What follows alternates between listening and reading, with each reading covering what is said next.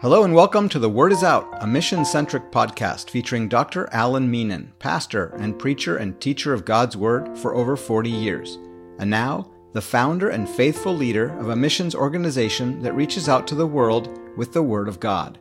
The last book we studied was Ezekiel, a rather challenging read through some serious judgment, a call to fearless obedience, and the ultimate result of bringing glory to God.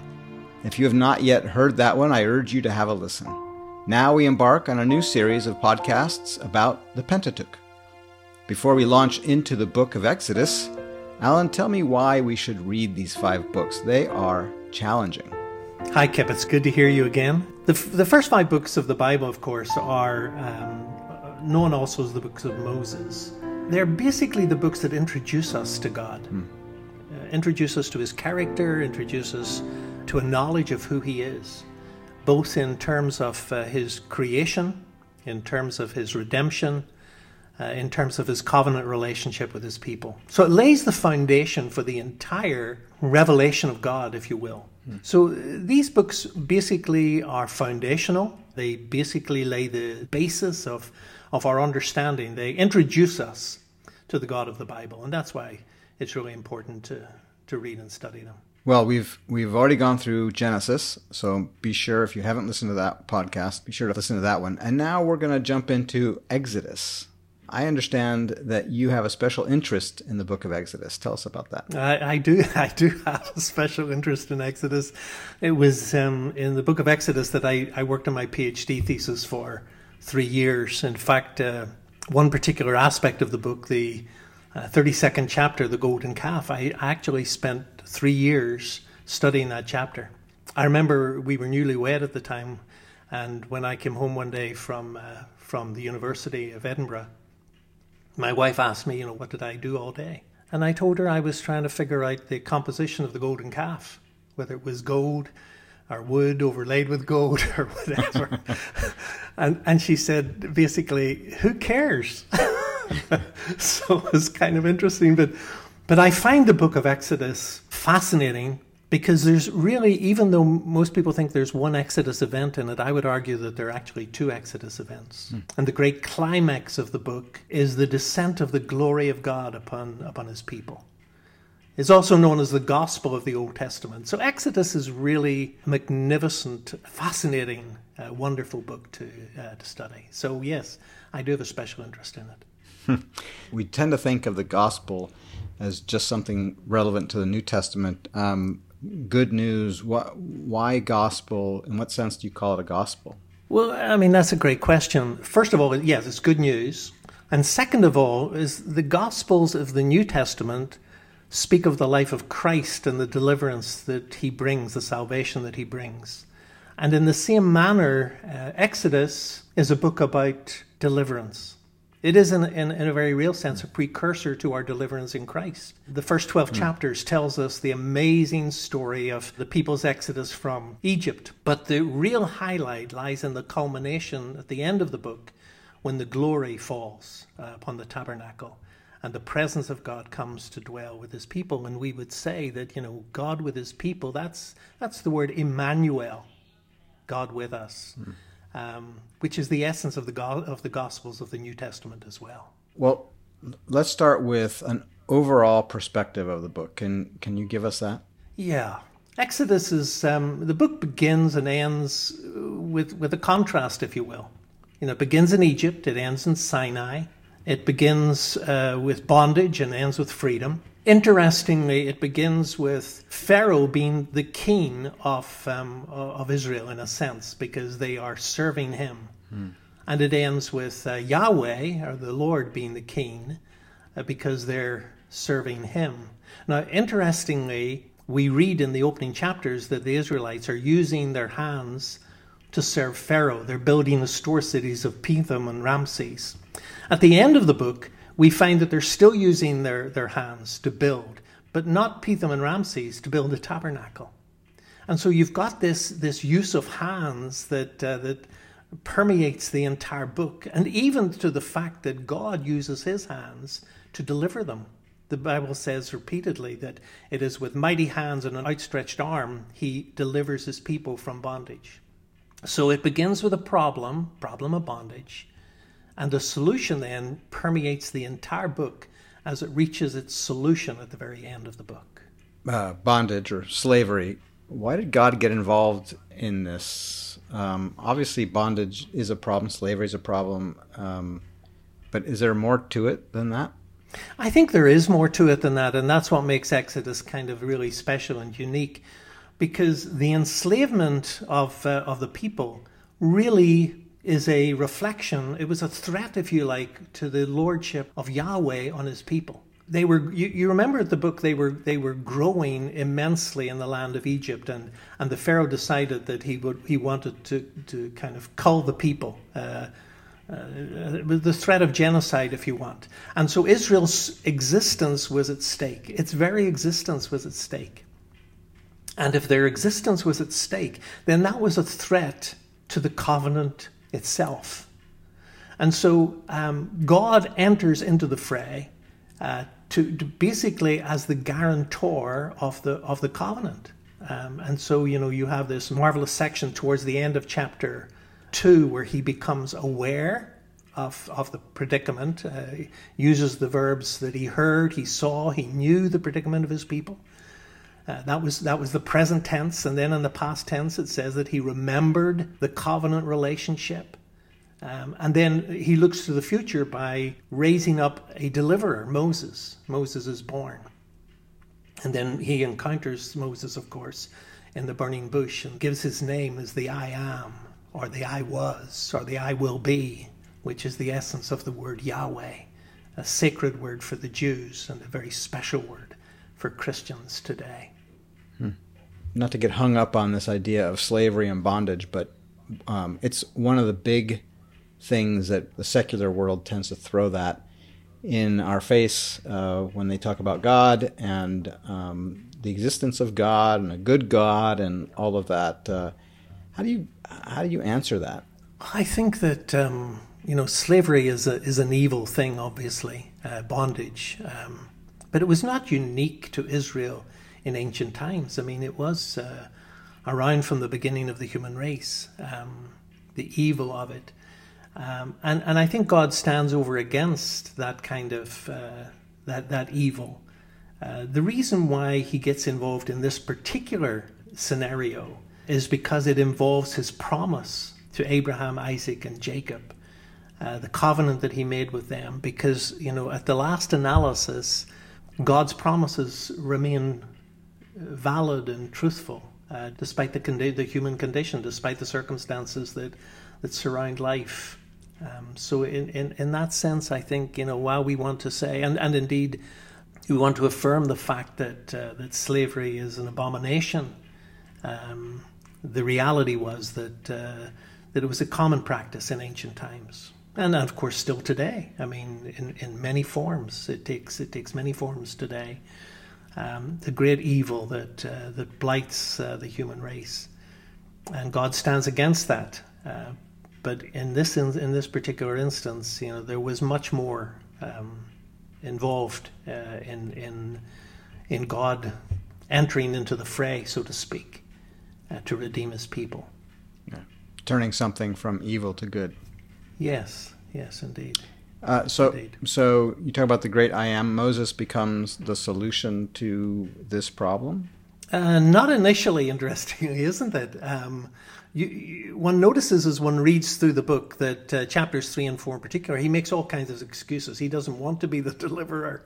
Mm-hmm. Um, he can't speak. He's uh, you know, he's got a stutter. He's um, nobody will listen to him. He doesn't have leadership potential, and all the rest of it. You know, and he questions God's will. And yet, yet when when he reveals the fact uh, to his people, they get excited. It even tells us that they worship the God. But when he when he goes to Pharaoh, of course, it doesn't work out the way you know, because God said to Moses, "I'm choosing you to deliver the people," and Moses says, "No, you, you, I'm the wrong guy. I'm, I'm the wrong. I'm the wrong chap for this." you need to get someone else.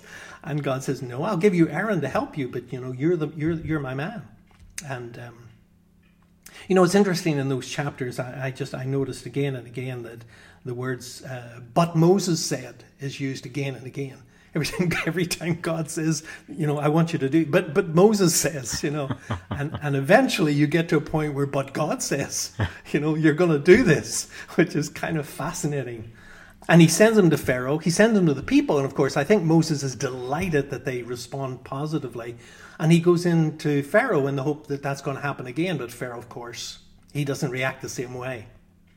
He doubles the task of the people, and so there's a problem that's created that, that, has now been exacerbated, if you will. The problem is actually compounded because uh, the people then start complaining. Moses, things were, were terrible before you came, and now that you've come, they've, got, they've gotten a lot worse, and you know we're having to, to, to, to work much harder.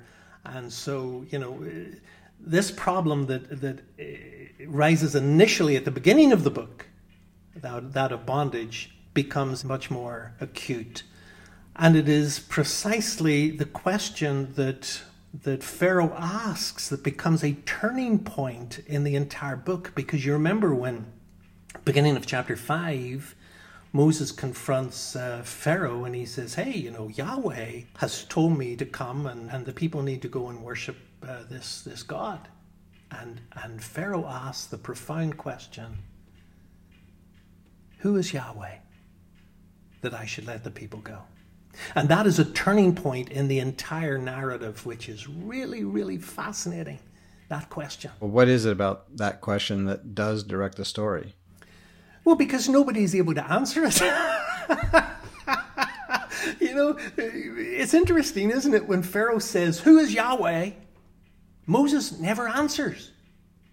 You know, he's kind of unable to answer it in a sense, and, and he goes back to the people, and the people they're not going to answer the question because, you know, they want Moses to hightail it out of there. I mean, he's made matters much worse.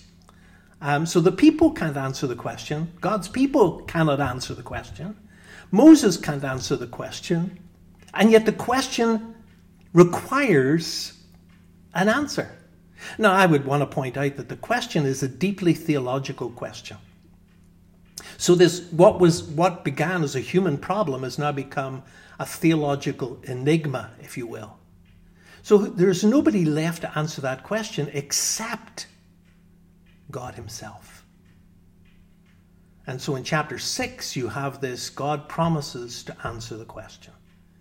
It's fascinating, isn't it? Moses can't answer the question. The people of God can't answer the question. The only person left to answer the question is God Himself. And He begins, He answers that question in chapters 7, 8, 9, 10, and 11 by sending the 10 plagues, if you will, into Egypt. And you'll notice that Exodus, Exodus actually tells us that God says, On all the gods of Egypt I will execute judgment because I am the Lord. So these 10 plagues aren't just 10, you know, how would you say, kind of judgments on, on the people. You know, I, I'm going to punish you for not believing. No, the whole point of the plagues is to demonstrate where Yahweh belongs in the pantheon. Because, let me explain that. Pharaoh understands the deities of Egypt. In, in, in the time of Moses, we, we believe that there were 212 Egyptian deities. So Pharaoh's question, who is Yahweh, basically is a question where does he fit into the pantheon, the Egyptian uh-huh. pantheon?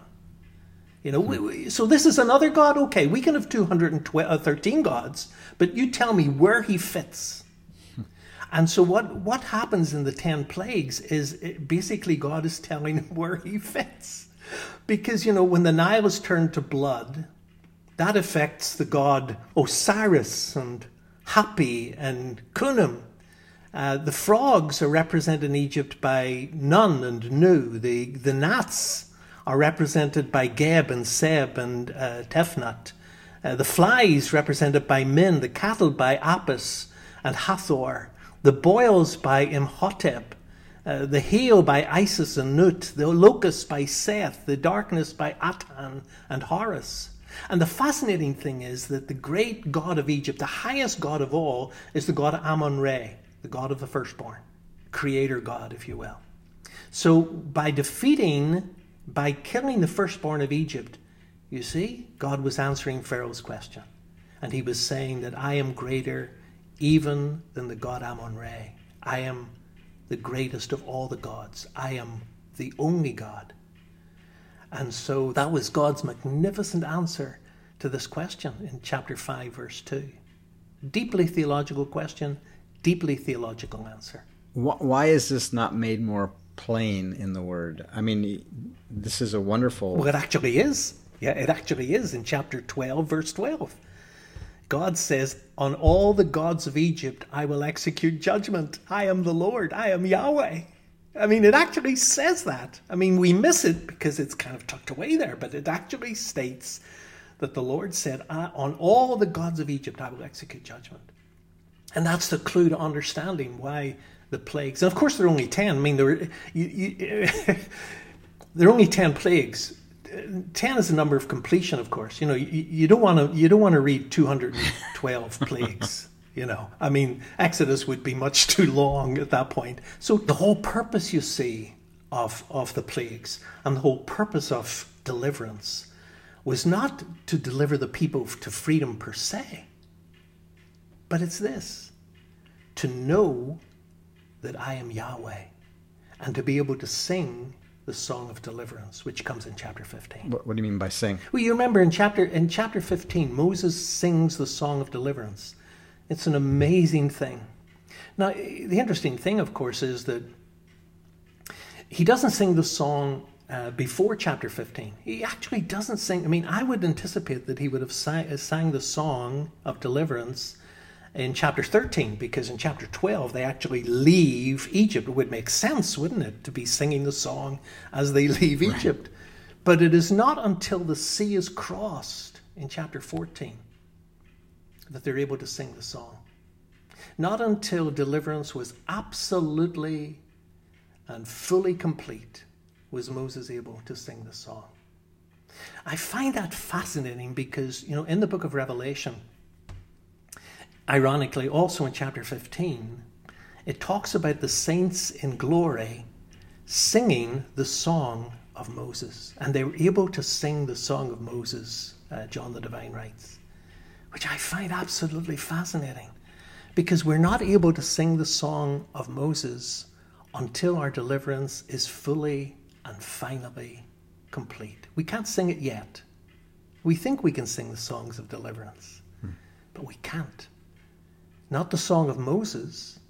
That will wait until we get to glory, when we're all together. And then we will be able to sing the song that Moses sang when, our, when we've crossed the, the sea, if you will. Um, the song itself, of course, is, is, is fascinating. If our listeners happen to have a Bible handy and will turn to, uh, to that chapter, it's, uh, it's truly a fascinating uh, song and and it takes the form of what we call a chiasm. Explain what what that means. It's kind of an inverted structure that highlights a central affirmation. Now, let me try and explain that further, if I may. It's really ingenious and intriguing. If the writer wants to, to emphasize a point, what he does is he sets up a, a pattern, if you will, a structure um, in which you know he will let's say for the sake of argument he will have seven points to make or nine points to make or 11 points to make. But the central point is the point that he wants to emphasize. And so he builds up to it and then retreats from it. Let's call each each point uh, if you will in the song just give it a letter. If i go a b c d and d is my central point then I want to go backwards C, B, A. So it would be A, B, C, D, C, B, A. So, in other words, there'd be similarity between the two outward uh, statements and, the, and then the next two and the next two until they build in the middle to the to the absolute what the what the writer is really wanting to say or what in this case and and often the clue to this is often a repeated verse. For example, in, in chapter 15, um, uh, it opens in verse 1 with the words, I will sing to the Lord, he says. And in verses 20 21 of the same chapter, it ends with Miriam saying, singing, I will sing to the Lord. So there's a clue that there's two points there that are the same. They're two One is A, and the other is A, if you will. Hmm. And and the song in chapter two and uh, verses two and three, the, the song that Moses sings, is he basically says, "This is what God is like." And and uh, in verses eighteen and nineteen, um, the song says, "This is what God is like." And then, uh, if you go back to the beginning again, um, God delivers his people from the enemy in verses 4 through 10. And uh, from coming from the other end, God leads his people in the face of the enemy, 12 through 17. And so the central, the central point is verse 11. There is no one like Jehovah. There is no one like Yahweh. There is no one like the Lord. So, so let me put it this way. One, Moses sings, I will sing to the Lord. Two, he says, This is what God is like. Three, God delivers his people. Four, there is no one like Yahweh. Five, God leads his people. Uh, he delivers his people from the enemy. Uh, six, this is what God is like. Seven, Miriam sings, I will sing to the Lord. So you can see the inversion hmm. that it goes A, B, C, and then the central point, and then C, B, A. It, basically, it's a reflection of the central point, and the central point is the big thing to make. In other words, you know, verse 11, there is no one like Yahweh. And, and, and the verse actually reads, Who is like you, O Lord, among the gods? Who is like you, majestic in holiness? Awesome in glory, working wonders. So that's the very heart, you see, of, of, the, of the Song of Moses. And everything builds to that and then retreats from that. Who is like you, O Lord, among the gods? Who is like you, majestic in holiness, awesome in glory, working wonders? So uh, that's this kind of sense of the essence of that song. Moses is, is leading up to it and then leading away from it to make this point a great emphasis. There is no one in all the world like Yahweh, which ties into the plagues, you see, where Yahweh has described himself as greater than Amun Re, the greater than all the gods of Egypt. And so the song reflects that in this very heart. It's kind of like a cabbage that you kind of pull away, you know, until you get to the heart. And the heart of the song is verse 11. Building up to verse 11, retreating from verse 11. Who is like you, O God, O Lord, among the gods? It's a great, it's called a chiastic structure. And it's absolutely, absolutely fabulous. Fade to black, roll credits, end of book. But no, it continues. I mean, wouldn't it have been a great way to just end right there? Come up it with really another? would, you know. In some in some, in some ways, it really would. So why doesn't it? Um, well, uh, remember I said at the beginning that the, deliverance is a process. Uh, you have to get from Egypt to Sinai, and you get there by way of the wilderness, and there are lessons uh, that need to be learned. The, the, the Marah's bitter water and Elim's sweet water, the the concern with eating manna in the wilderness, the war with Amalek, um, all these are to, to learn. So you see, what we what we move from from chapter fifteen, um, we move into the second, basically major section of the book, which is represents the wilderness wanderings, which leads to the third major division of the book, which begins in chapter 19 uh, and has to do with the law and the tabernacle. So these things, uh, both the wilderness wandering and the law and the tabernacle, are the consequences, the, the natural consequences of the Exodus. And that's significant. You know, um, certainly we would want to say that the way out is God, but we would also want to argue that the way out leads to God. Uh, I remember a, um, a hymn we used to sing when we were kids. I'm not quite sure where it came from, but but I remember there was one line in it that said that Christ Christ is the path and Christ the price. So basically, chapters 1 through 15 is the path, and chapters um, 16 following is the price. So what we what we do is we move from from the Exodus uh, to the giving of the law, if you will. So deliverance becomes the consequence is obedience. the privilege becomes an opportunity. The revelation becomes a human responsibility. And, and, law then becomes a, an extension of grace. Grace is the deliverance, grace is getting something you don't deserve. The law is an extension of grace. All too often, we in the church kind of separate grace and law, and you can't be separated. Law comes flows out of grace. It, it, is the, it is the response of obedience to deliverance. It is the responsibility, it, it is, if you will, uh, it is the opportunity to, uh, to express our devotion to God uh, that, that emerges out of the privilege of being God's people. And so law and grace are married inextricably together. And, uh, you know, for, for the book to stop at, at chapter 15 or chapter 18, wherever you want to stop it there, would simply do a grave injustice to this understanding of the responsibility and opportunity and obedience that comes through the law, which is an extension of the early chapters, grace and deliverance. Well, that makes sense? Yeah, I mean, it's first of all, law does not sound like a prize. Uh, grace certainly does, uh, but law does not. So it's nice to hear that. The tabernacle, um, explain that. Well, um, it, the tabernacle basically is also kind of uh, wrapped up in, in, in the law itself. That's why I would group them together. You know, the law states in chapters 19 through 24 if you will obey. Um, one of the recurring phrases in the tabernacle is this idea of as the Lord commanded. They did everything as the Lord commanded. So it was also primarily an act of, of obedience. And uh, the covenant, which was once threatened um, in the early chapters, is now ratified through the law and the tabernacle. And you have this amazing culmination in the book where the glory of the very presence, the Shekinah of God, uh, fills the tabernacle because it has been constructed in precisely the way that God intended it uh, to be structured. So, I don't know. Does that answer your question? Is that to give basically a physical representation to the people? The tabernacle just feels like one, the only physical representation here. Well, I mean that's certainly true. Um, but it's interesting how the how the, the writer you know sets this up.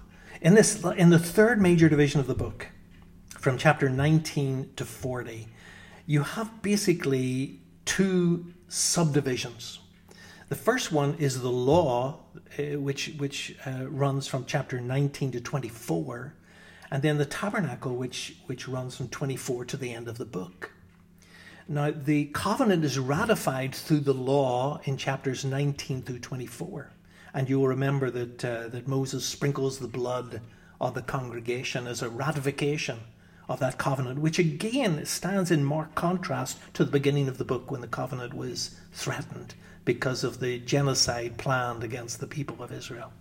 But what you have now in this in this part between chapters 25 and 40 is also it's fascinating. There is a sense that when God begins to give the uh, the pattern for worship, basically what he's saying is there's a tangible need. So in that sense, I think you're perfectly correct. I mean, there is this kind of tangible need for uh, as people as people worship, and so God sets out His pattern for worship, and and you know people's need for immanence, for a sense of presence, um, uh, people's need for tangibility in, in their worship, um, uh, people's need for stewardship, to give um, back to God, all those things were inherently being taken into consideration as God was in the process of meeting those needs of his people.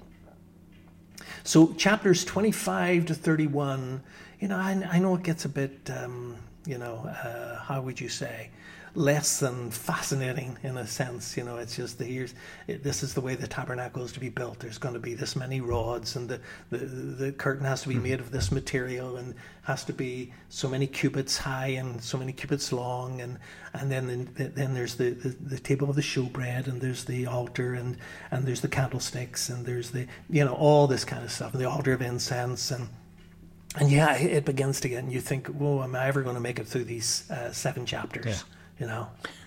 um, and the interesting thing is that, you know, in chapters 35 to 40, you have the whole thing repeated, you know? Basically, well, this is what they did. They they built it this way, and they used this material for the curtains, and they and it was this many cubits high and this many cubits long, and there was the table of the showbread, and had to be placed at a certain point, and so forth and so on. And and you think, I think I've read this before, but the fascinating thing is that when what happens is the writer has has placed between those two things a fascinating story of the of the golden calf um, which intrigues me beyond measure. Why is that?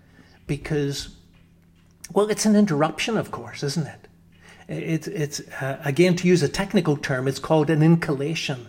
Uh, where the writer has, has deliberately interrupted the, the, the narrative and stuck in something that doesn't seem part of the narrative. And yet he has done it for a specific purpose, which is absolutely fascinating. Because what you have, you see, God has God has established chapters 25 to 31, he's established the pattern for worship. It is, by the way, God who alone has the right to say, This is how I should be worshipped. Mm-hmm. It's not our right to say, Well, go, go, you know, okay, God, but I'm going to worship you this way, which is what happens in chapters 32, 33, and 34. In this amazing story of the golden calf. What you have here is is the people saying, you know, Moses has been gone up the mountain too long. Um, maybe he's dead. Uh, maybe he's not going to come back. Maybe he's gone off somewhere. So we'd better we'd better create our own gods and, and worship them the way we want to worship them. so they built a golden calf and one understands why they did it. Remember, we've said already there was a need for, for a sense of God's presence amongst them. There was a need for tangibility, mm-hmm. uh, something to touch and something to see. There was a, a need for stewardship, and so they gave their gold, and, and they built this this golden calf. Even though God was was making provision for it, they basically were saying, "Well, yeah, we understand, but uh, we're going to worship God our way." Uh, we're going to redefine God if, if, if need be. Now, I'm not sure that they were actually redefining God. And the golden calf was never meant to be God. Because in the ancient times, and, and uh, let me try, follow me if you will with this. In ancient times, God was depicted as riding on something or standing on something. So that the, the Ark of the Covenant, for example, uh, which eventually becomes the, the, the, the throne of God, never doesn't represent God per se. It represents the throne on which God would sit as king over his people. And in the same manner, the golden calf was never meant to be God per se. It was simply a, a, kind of throne, if you will, on which Yahweh would sit. So they weren't really denying Yahweh, they were denying the way Yahweh wanted to be worshipped. Ah. And that's really significant and important. And, and you see, again, it is God who determines how he's to be worshipped, not, not us. And so, what you have here in the story of the golden calf stands in marked contrast to the instructions that, that, uh, that Yahweh has given in, in chapters 25 to 31 and also in marked contrast to the actual construction of the tabernacle in chapters 35 to 40, the end of the book. And that's why it's important that the end of the book reflects the instructions. The construction reflects the instruction. And eventually the people decide to do it God's way. And so again and again, in, in the chapters from 35 and following, you're going to read again and again and again and again the words, as the Lord commanded. Mm-hmm. Because the golden calf was not the way the Lord commanded. And so what you have here is when they when they built the golden calf, they were in fact negating their deliverance from Egypt. And there was a need for a new deliverance because God was going, instead of Pharaoh wanting to destroy them, God was going to destroy them, you remember. And Moses stood in the breach and said, Don't destroy them. And so there was a, a, if you like, a second Exodus. Interestingly, one of the prophets in the Old Testament, uh, in looking back on this incident, actually says that in their hearts they turned back towards Egypt. So there needed to be a second Exodus. And that, sex, that second Exodus took them away from the false worship of the golden calf to the true worship of the tabernacle. And when they did that, then finally the glory of the Lord was able to dwell in their midst. And by the way, in this story of the golden calf, we have another chiastic structure. I mean, it's fascinating. From uh, chapter, all of chapter 32 into the first six chapters of 33, you have the people acting, Yahweh speaking, Moses praying, Moses going down the mountain, judgment, question for repentance, judgment, Moses going up the mountain, Moses praying, Yahweh speaking twice, and God acting. The same kind of thing that we saw before. You know, from the only this time there's an A, B, C, D, E, F, if you will, and then a E, D, C, B, A. The question then is, what is the major, what is the heart of that, uh, of this story that, that the writer's trying to emphasize? What is the middle point? And the middle point is found in verse 26. Who is on the Lord's side? And that, you know, it's fascinating how the writer puts these things together to emphasize the central point of the entire chapter into chapter 6 of 33. And you can see the, the chiastic structure, you know, leading up to and retracting from. And so you have this, you know, the question that is lies at the very heart of the story. Who is on the Lord's side? And Moses, Moses cries, Who's on the Lord's side? Let him come to me. Can you tell me about how much time passes between the first Exodus and then into the second Exodus? What kind of time frame are we looking at here? Oh, that's a good question. From the actual leaving uh, of Egypt, uh, they would have had to walk to the sea, to the Red Sea, um, which would have taken them uh, a matter of weeks. And then after the crossing of the sea, they wandered uh, around extensively in the wilderness of Sinai before they actually got to the uh, to Sinai Mountain. And this is no this is no small group. This is not a little tour group. Oh my god, no, no, no, no. This is this is uh, this is a million plus people, and it's desert. You know, as you know, the Sinai Peninsula is desert, so they would move from oasis to oasis. So yes, that, that would have been some substantial amount of time until they came to Mount Sinai, which again is is right in the desert. I years ago I climbed what is considered to be Mount Sinai. We were not quite sure where Mount Sinai is, but um, I climbed one of the mountains up there, and we said it was Sinai. How's that? Um, you know, I'm not sure that it actually was the Mount Sinai, but you know, in, in, in, in the Middle East or in the Far East, when you go to uh, um, to, to the lands there, you, it's it's more a question of not is this the exact spot? Is this is where we remember? Mm. This is where we remember, and that's where we remembered Sinai on the top of that mountain.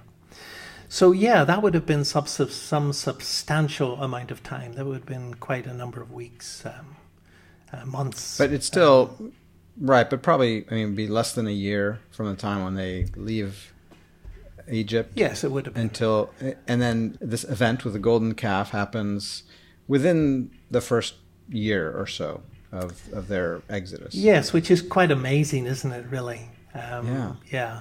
I think Moses was gone uh, up the hill for some 40 days. Uh, mm-hmm. So that's about what's almost six weeks or, thereabouts. And um, so there's a month and a half right there when he was uh, when he was up uh, on the mountain.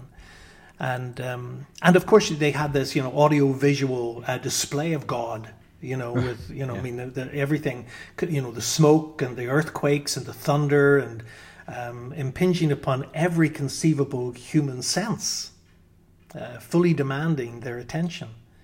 Um, so, you know, they experienced God as recently as a month and a half before this, uh, in this great display of God's power and his presence on Mount Sinai. And Moses, you know, I love the fact that Moses, uh, the writer says, Moses went into the darkness where God was. Hmm which by the way is interesting because New Testament writer says God is light and in him there is no darkness whatsoever. Mm-hmm. But you know, but I, I, remember one Scottish preacher pointing out uh, that uh, there are darknesses in which God dwells. The darkness of sin, he comes and he saves. The darkness of death, where he meets us and carries us across uh, uh to glory. Um, the darkness of history. um, the darkness of, uh, of, of circumstances. You know, we're currently going through the darkness of uh, of this uh, virus that is bringing the world to its uh, knees. Um, Moses went into the darkness where God was. So there are dark places where God is can be found, and I think that's absolutely beautiful. I've lost sight of your question. Did, did I no, just I was trying to figure out the uh, approximate amount of time uh, because obviously they end up wandering through the desert for forty years, which is yeah, which, a crazy amount yeah. of time. That's later. But, That's numbers. That's the book of Numbers. Yes, yes, yes, right. Yes. But but I'm just thinking they they have this uh, golden calf event, and they they're not even gone a year yes. when they have it. I mean, how that is that seems preposterous. Their memories their institutional memory, doesn't last even a year. It does, it does. But you know, it seems to me that's the story of the human race. Mm. I mean, we too easily forget. I mean, and, and not only was it less than a year, but as I've said, you know, I mean, this this great display of God's presence and majesty and glory on Mount Sinai was was six weeks, and they're yeah. they're building a golden calf in less than six weeks. But um, you know, uh, it's uh, they were impatient. They were um, they were at heart uh, rebellious, um, uh, unappreciative. Um, you, you, know, just just like us today. I was going to say it doesn't sound familiar at all. indeed, indeed. What have you done for me lately? Uh, right? Isn't that what we constantly seem yes, to be saying? That's exactly right. You mentioned that there are two Exodus events in Exodus you would think that they would have figured out they've been saved, they've been rescued after the first one. But they don't really figure it out until the second. What was that key moment for them? I would suggest that the trigger, if there was a trigger, was the confrontation with Moses um, when he came down the mountain. When Moses was up the mountain for six weeks, the people gathered together to Aaron and Hur. And they said, Up, make us gods who brought us up out of the land of Egypt. Now, I mean, it's an understandable request, but the interesting thing is that from then on, you never read of Hur. He vanishes from the, from the narrative. And, and my suspicion, my strong suspicion, is that Hur said no. And they killed him. And Aaron said, What is it you want? Because the interesting thing is, when Moses comes down the mountain, Aaron actually says to Moses, because Moses says, What have you done? And Aaron said, The people gave me their gold, and I threw it into this pot, and out came this golden calf. you know, that's what he said. So he wouldn't take responsibility for it. And I think, you know, when, when then, when he destroys the calf, he burns it, he melts it, and he scatters it. Those are the three verbs that are used. Well, you see, you can't burn, melt, and scatter any particular solid object. You can burn it, you can burn wood, you can melt gold, and then, you know, how do you scatter? I mean, they're all mutually exclusive. And so that's why scholars for 2,000 years have argued with each other about, you know, how the thing was it, was it, it must have been part wood, part gold. But the actual clue is found in ancient Near Eastern literature. In the story, uh, the Canaanite myth of Baal. Baal lived in his palace and he was married to Anat, the goddess, and Mot was the god of death. And Mot was trying to get into the palace to kill Baal. So Anat left on a shopping expedition or some such. She left. And she said to Baal before she left, Now keep the doors closed and the windows closed because Mot is trying to kill you. And so she left. And Baal left one of the windows open. Mot crawled through the window, grabbed Baal, carried him to the netherworld. Eh? And when Anat came back from her shopping expedition, or wherever she was, Baal was gone.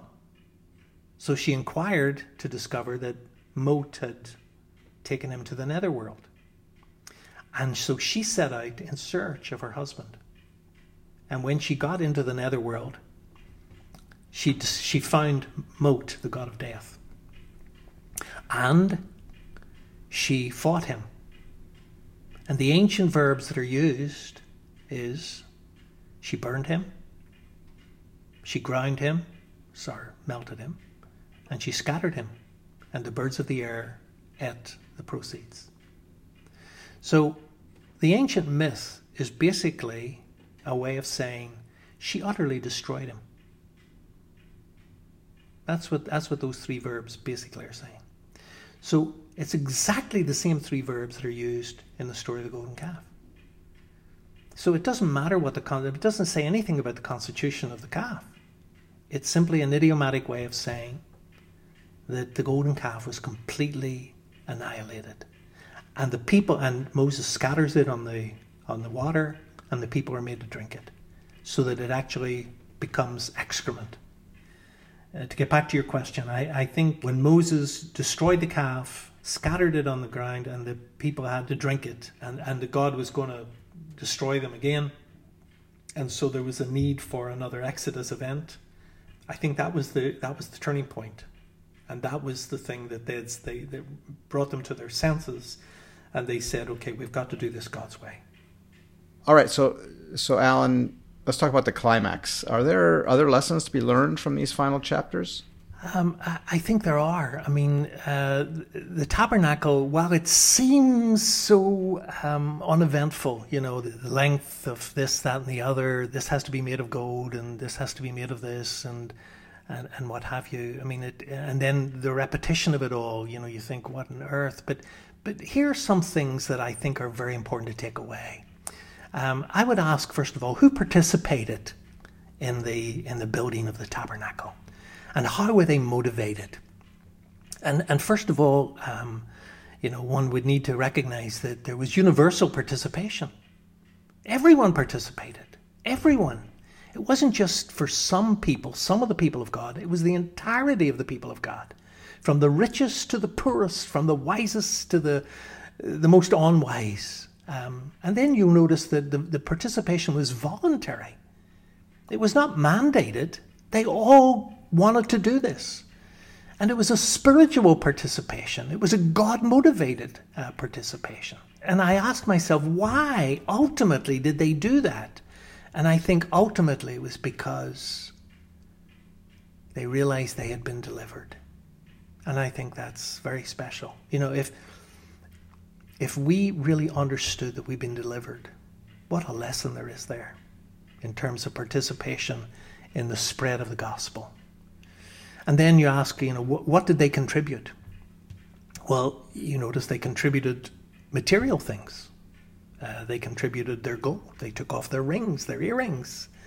Um, they contributed uh, uh, wood. Uh, they contributed um, uh, animals, skins, and all kinds of stuff. And and not only did they did they contribute material things, but they contributed their skills and their talents because both are needed in the in the ongoing adventure that we call the Church of Jesus Christ, the, the spread of the gospel. There's a need for material things, for for money to resource uh, the mission the, of the church, and the talent and skills to help further the gospel. And then, what were the specifications that were used? Well, simply as I've pointed out, as the Lord commanded, we need to do it God's way, not our way but always asking, What is God? What is it that you want? And the purpose was to worship, to seek guidance, and to know His provision. But the fascinating things, uh, you know, what were the results of all this? Two things I would say. Um, one is one has always fascinated me, uh, and it's this: that Moses actually had to tell the people to stop giving; they were giving too much. Now, can you imagine any minister of the gospel no. going out in this congregation on a Sunday and saying, Stewardship season, we've got to cut it short because you're giving too much. You've got to stop giving.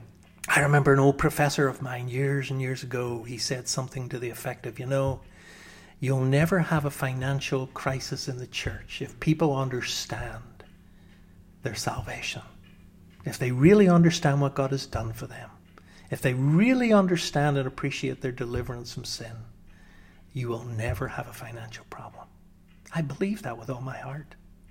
And then the second thing I would say, of course, is the glory of the Lord fail, the great climax of the book. And so the curtain comes down on the on the on the presence of God filling the tabernacle. Emmanuel, God is with his people. This is a great book. I love this book. Yes, I do have a special interest in it. I did do my doctoral thesis on it.